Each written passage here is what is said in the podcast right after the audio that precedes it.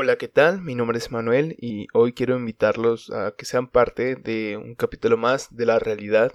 En este caso voy a tomar un tema que ahorita está muy latente en mi vida en estos momentos por las fechas, que es el tema del duelo, que el duelo en cuestión teórica significa que es la respuesta normal y saludable a una persona al enfrentar una pérdida.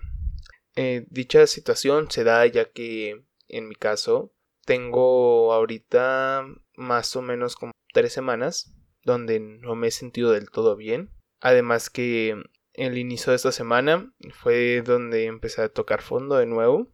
A base de que este domingo, el domingo 28 de junio, es el aniversario luctuoso número 6 de mi hermano. Falleció en el 2014, así que son fechas que pegan. Así es lo normal. No podemos cambiarlo y, y más que nada el experimentar en cada persona es muy diferente. Porque este punto se habrán dado cuenta que estoy solo.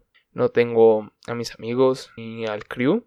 Pero es por la razón que lo quise hacer así, ya que pues, me estuve organizando con, en este caso, los chicos para ver cómo hacíamos esto, pero por tiempos no se hizo y como que ahorita está latente esto y si lo tengo que expresar de sentimiento lo expresaré, así que es mejor para que todo lo entendamos y lo explicamos y lo, y lo vivamos un poco para que busquemos entender a la persona que lo llegue a vivir.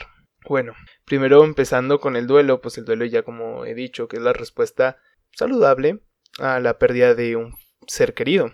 En este caso podría ser ya sea en muerte o ya sea en vida, que esa persona se alejó totalmente y tienes que aceptar que no va a regresar las cosas a ser igual. En pocas palabras, ese es el punto clave, que después de que uno entra en un proceso de, duelo, es porque sabemos que las cosas ya no van a ser iguales este, después del suceso, ya sea la muerte de ese familiar o que esa persona se alejó de la vida o ya a base de varias situaciones podría darse diferentes enlaces, ¿no? Bueno, eh, se supone que a base de Elizabeth Kubler-Rose que en 1969 creó una, una serie, un ciclo, que son las cinco etapas del duelo.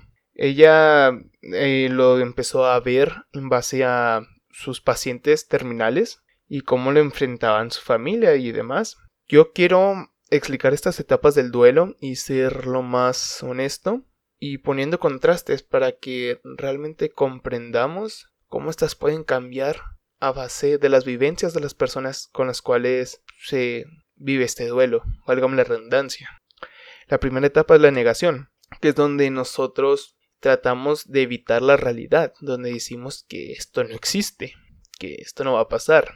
Vaya que en mi caso sí es un poco más complicado, porque cuando mi hermano iba a fallecer, meses antes, no tengo la exactitud, pero si fueron más de dos meses antes, mi hermano, cuando yo estaba con él en el cuarto me estaba empezando a platicar de que no, vas muy bien, vas mejorando y, y pues me soltó la sopa así de que no me queda mucho tiempo aquí, Manuel. Y si te quedas como que el nudo en la garganta, ¿no? Yo siempre he sido un chico optimista y demás. Pues decía, ¿cómo no? Si puedes y demás. Mi hermano Mauro siempre para la cuestión médica le decían el chico milagro.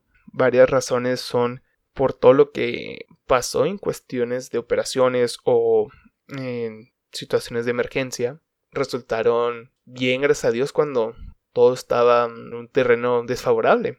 Con el simple hecho de decirles que hubo una vez donde lo operaron de todo el abdomen literalmente y era muy peligroso porque estaba 50-50. Esa operación decían que, pues, primero que nada tenía que sobrevivir. Sobrevivió la operación, gracias a Dios en este caso. Luego, después de eso, él llega y le dice el doctor, ¿sabes qué, Mauro? Te vas a quedar más o menos un mes en el hospital. Y ya después de eso, mi hermano, pues por sus ganas de vivir, salió del hospital en una semana. Vaya progreso que pues realmente está en contra de, de toda posibilidad, pero lo logró. Y así viceversa con varios temas que pasó a lo largo de su, de su estancia en los hospitales, etcétera, etcétera.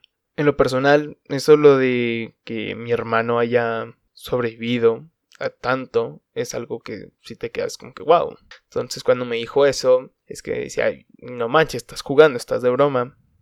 Pero dicho al hecho, el tiempo que pasó hasta caer en dicha fecha, se dio los sucesos y pues cómo le dices a un chico que tiene apenas 14 años que la persona que lo guiaba, la persona que él admiraba, ya no se encuentra al lado de él, ya no se encuentra vivo, en pocas palabras, porque estuve ahí hasta que dio su último aliento y aún así no lo quería creer. Quería creer que era una pesadilla, quería creer que era un mal momento, era algo que estaba jugando feo, pero no, es una realidad. Y mi etapa de negación fue bastante dura, porque trataba de seguir viviendo la vida normal y aún así no lograba concretar mucho en mi progreso de duelo, porque voy a ser honesto con ustedes, si ustedes no empiezan el progreso de su, su ciclo de duelo, su, eh, sus etapas, válgame la redundancia, ustedes van a batallar mucho, porque se van a ahogar, literalmente, no me refiero a que, ah, me estoy quitando el aire, pero literalmente es, es referente a lo que les digo, es referente a que se van a quedar sin aire en veces, porque no sacan todo ese sentimiento que tienen.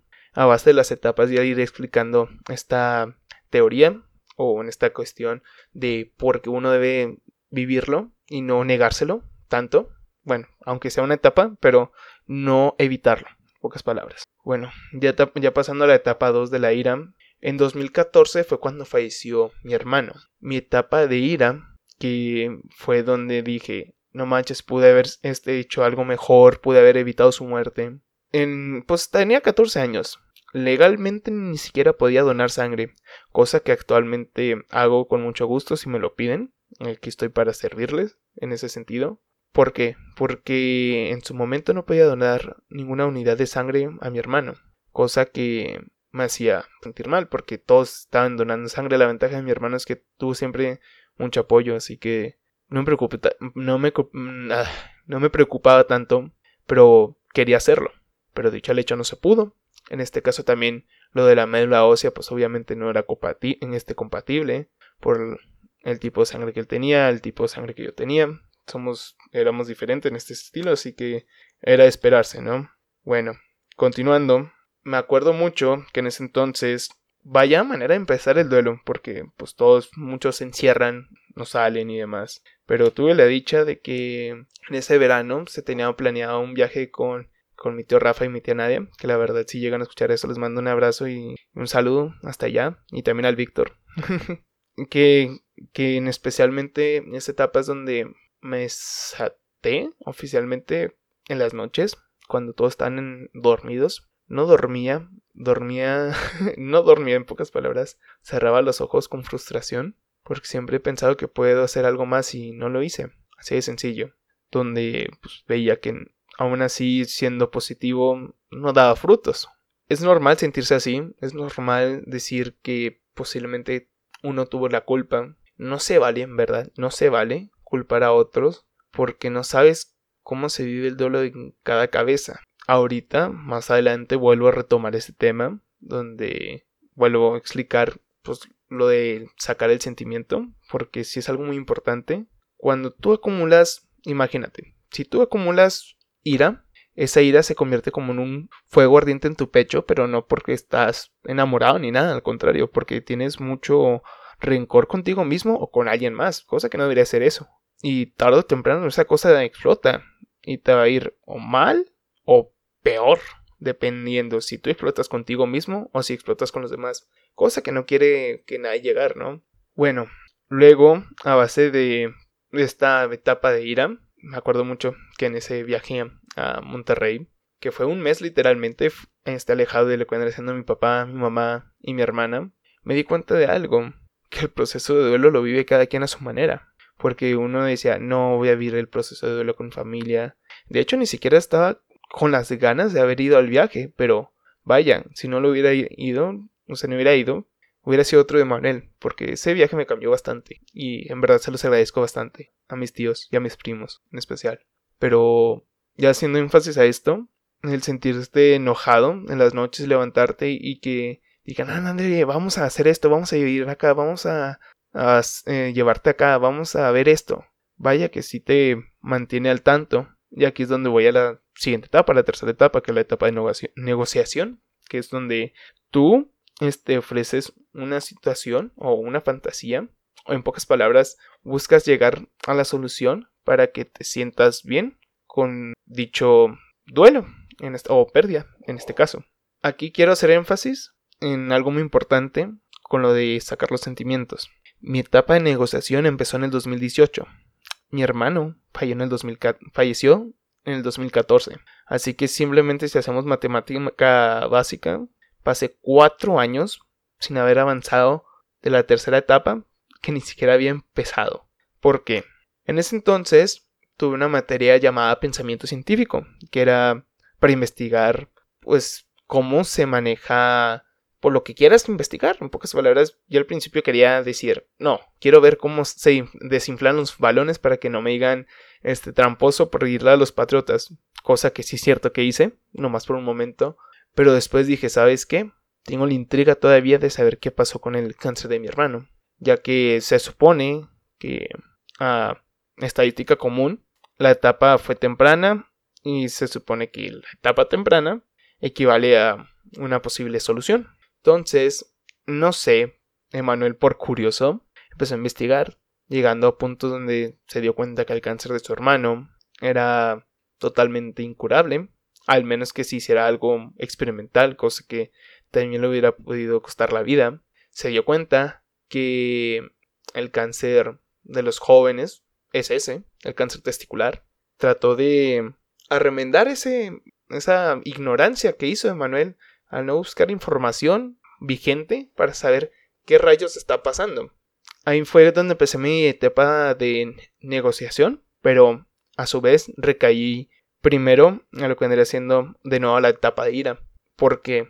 Porque Emanuel de febrero hasta primeros de abril entró a una etapa de depresión. Suena extraño, suena absurdo para algunos de que decir, Emanuel, ¿cómo rayos entras en una etapa de depresión? Pero justamente los duelos nunca uno lo vive en cabeza ajena, así de por sí nunca uno no sabe qué piensa el otro ni qué es lo que siente. Imagínate ahora un duelo de este estilo, de esta magnitud. Mi hermano y yo siempre éramos uña y mugre en el sentido de que pues él era el que me cuidaba siempre, yo era el que le seguía los pasos en cuestión de bien, porque mi hermano, tengo que admitirlo, en su juventud era un desmadre, pero se enderezó y iba por el buen camino. Hablando de eso, pues justamente aquí tengo a mi lado una de las posesiones más grandes de él que realmente dejó ahí, que es su cartera, ya que mi hermano yo sé que siempre me amó mucho y siempre estuvo ahí para mí, pero nunca dejó nada escrito, nunca dejó eso, pero es normal, ¿no? Se acostumbra uno, entiende que pues, él siempre el cariño estuvo ahí, pero la mejor referencia de, de ese amor que me tenía lo veo en su cartera. En su cartera dice, ya dice mucho el dicho que una persona que realmente te quiere mucho guarda una fotografía suya en su cartera, cosa que pasó conmigo y mi hermano. Mi hermano tuvo en total como unas cuatro fotografías mías en su cartera y siempre las cargaba. Así que siempre estuvo ahí. Regresando a lo de la etapa de la negociación, eh, fue cuando pues, toqué fondo, horriblemente. Y en peor momento cuando uno tiene 18 años, debes de decir, ¿sabes qué? Vamos a pistear, vamos a ponernos, ponernos aracles, a tomar hasta que no haya ningún mañana y no lo hice. De hecho, ahí es cuando te das cuenta que a veces no quieres hacer daño a la gente, pero la ternas haciendo daño a la gente. En este caso es a mi familia.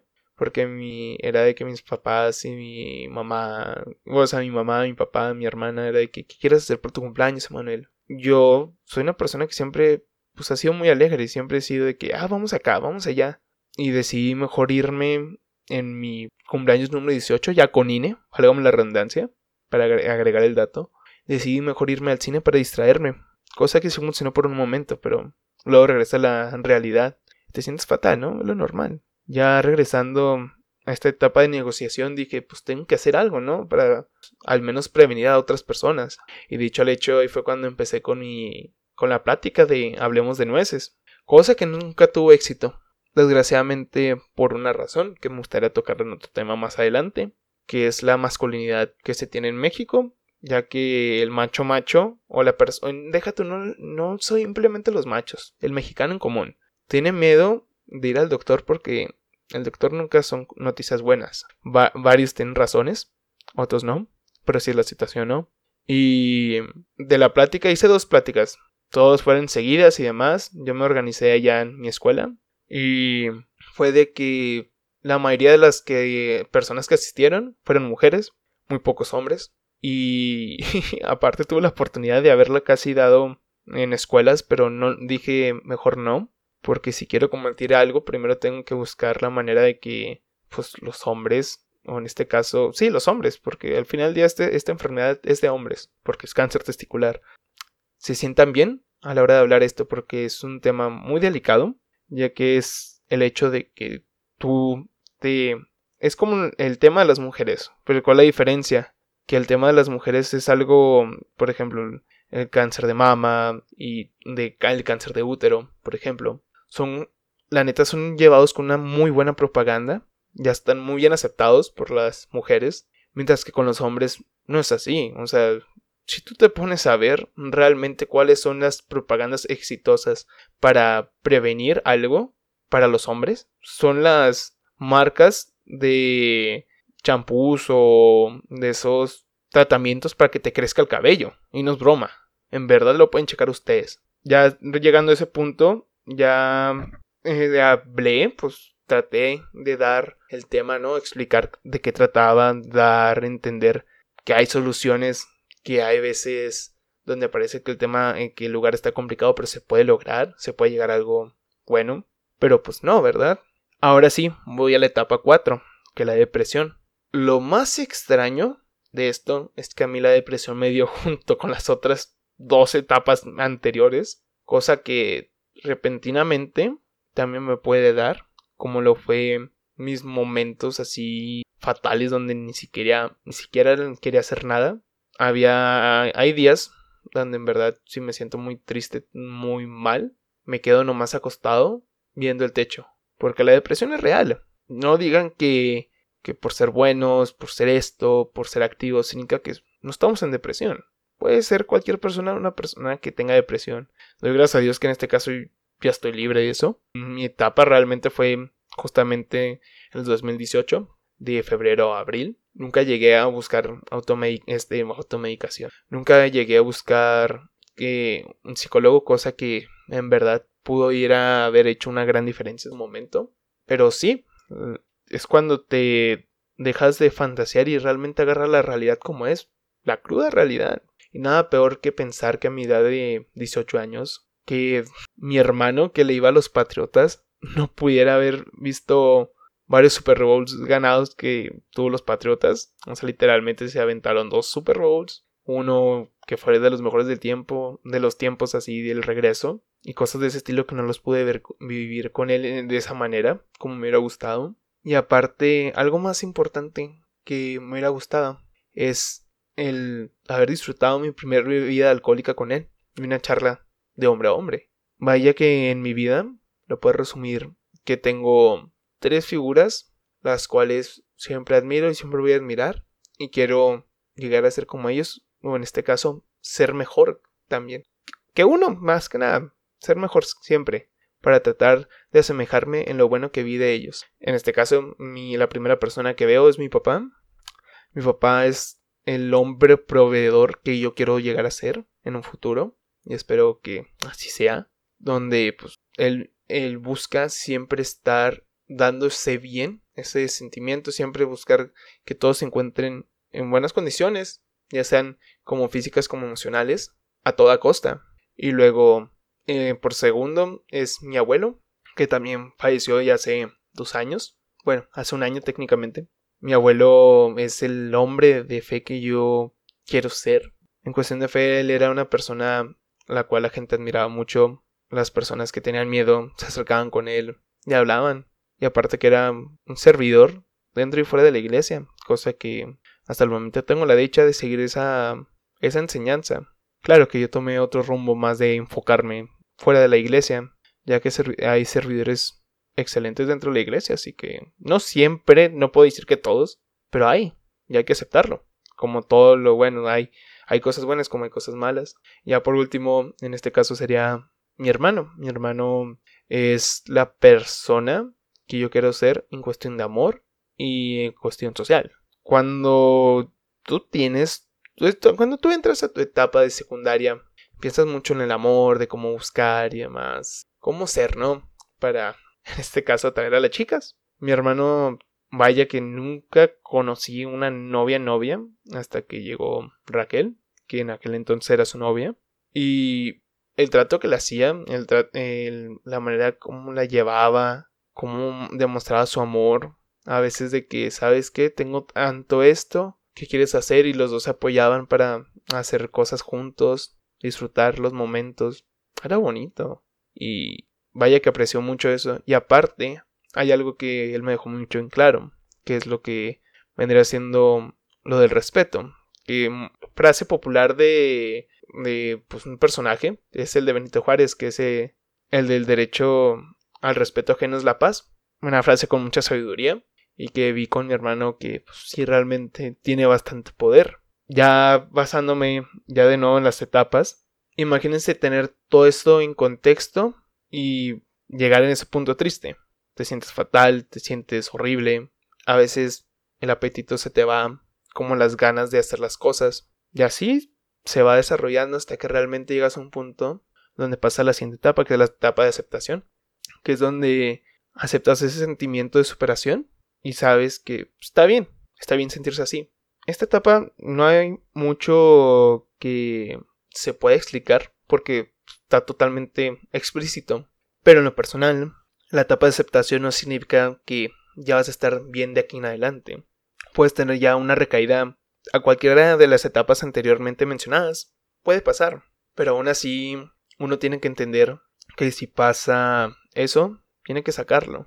Por eso quiero dejar en claro con ustedes y más que nada a las personas que hacen contenido positivo o enfocado a la proactividad que cuando se traten de ser honestos con la realidad en cuestión de sentimientos, no hay método alguno científicamente comprobado o probado por las masas en su totalidad que sea el, el mejor para ser efectivos a combatir esos momentos de depresión, esos momentos de este, tristeza y convertirlos en felicidad. Cada quien, como dice la misma frase, cada quien es un mundo propio, no es un mundo. Así que cada quien tiene su forma de lograr pues, sobrellevar las cosas o adaptarse y confrontarlas. En lo personal es algo que batallé, he batallado todavía hasta la fecha de explicar con mis padres. A mí me gusta mucho la psicología y vaya que sí he investigado bastante y sé que tengo que reconocer mis sentimientos, sé que es un momento. Mis padres me llegaron y me preguntaron que, oye Manuel, te vemos fatal, ¿qué quieres hacer? ¿Ir con un psicólogo? ¿Quieres, quieres hablarlo? Y todo ese rollo. Y yo simplemente les dije, son las fechas. Déjenmelo sentir. Como una canción de Carla Morris o que a ah, me déjenme llorar. Porque bien dicen que el llanto purifica el alma. Pero claro, a estas alturas ya el llanto no me sale. Desgraciadamente es más difícil sobrellevar eso porque lloras y te este, horriblemente, pero lo sacas todo. A comparación de no poder llorar, que vaya que sí tiene una repercusión más fuerte. Por eso, sean pacientes con una persona que lleva un duelo. No quieran inculcar a la fuerza que tengan que pasar ya a la siguiente etapa. Con mi caso que tardé casi cuatro años, técnicamente cuatro años, en llevar mi etapa de negociación, pero lo hice al final del día.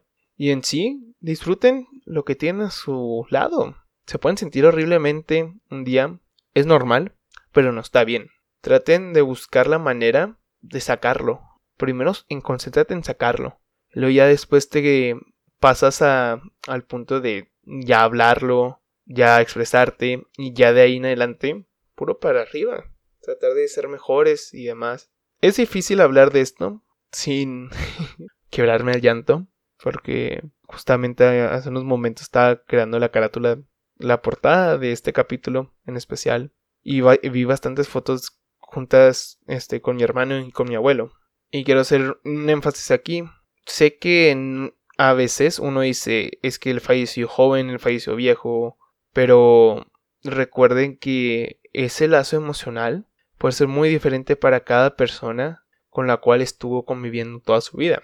En su ejemplo, el duelo de mi abuelo no fue tan pesado porque yo sabía que mi abuelo ya había vivido y estaba cansado, mientras que el duelo de mi hermano pues, fue una persona joven, la cual tenía plenitud adelante. Pero pues no puedo pensar en lo hubiera porque lo hubiera es algo más dañino que cualquier otro veneno.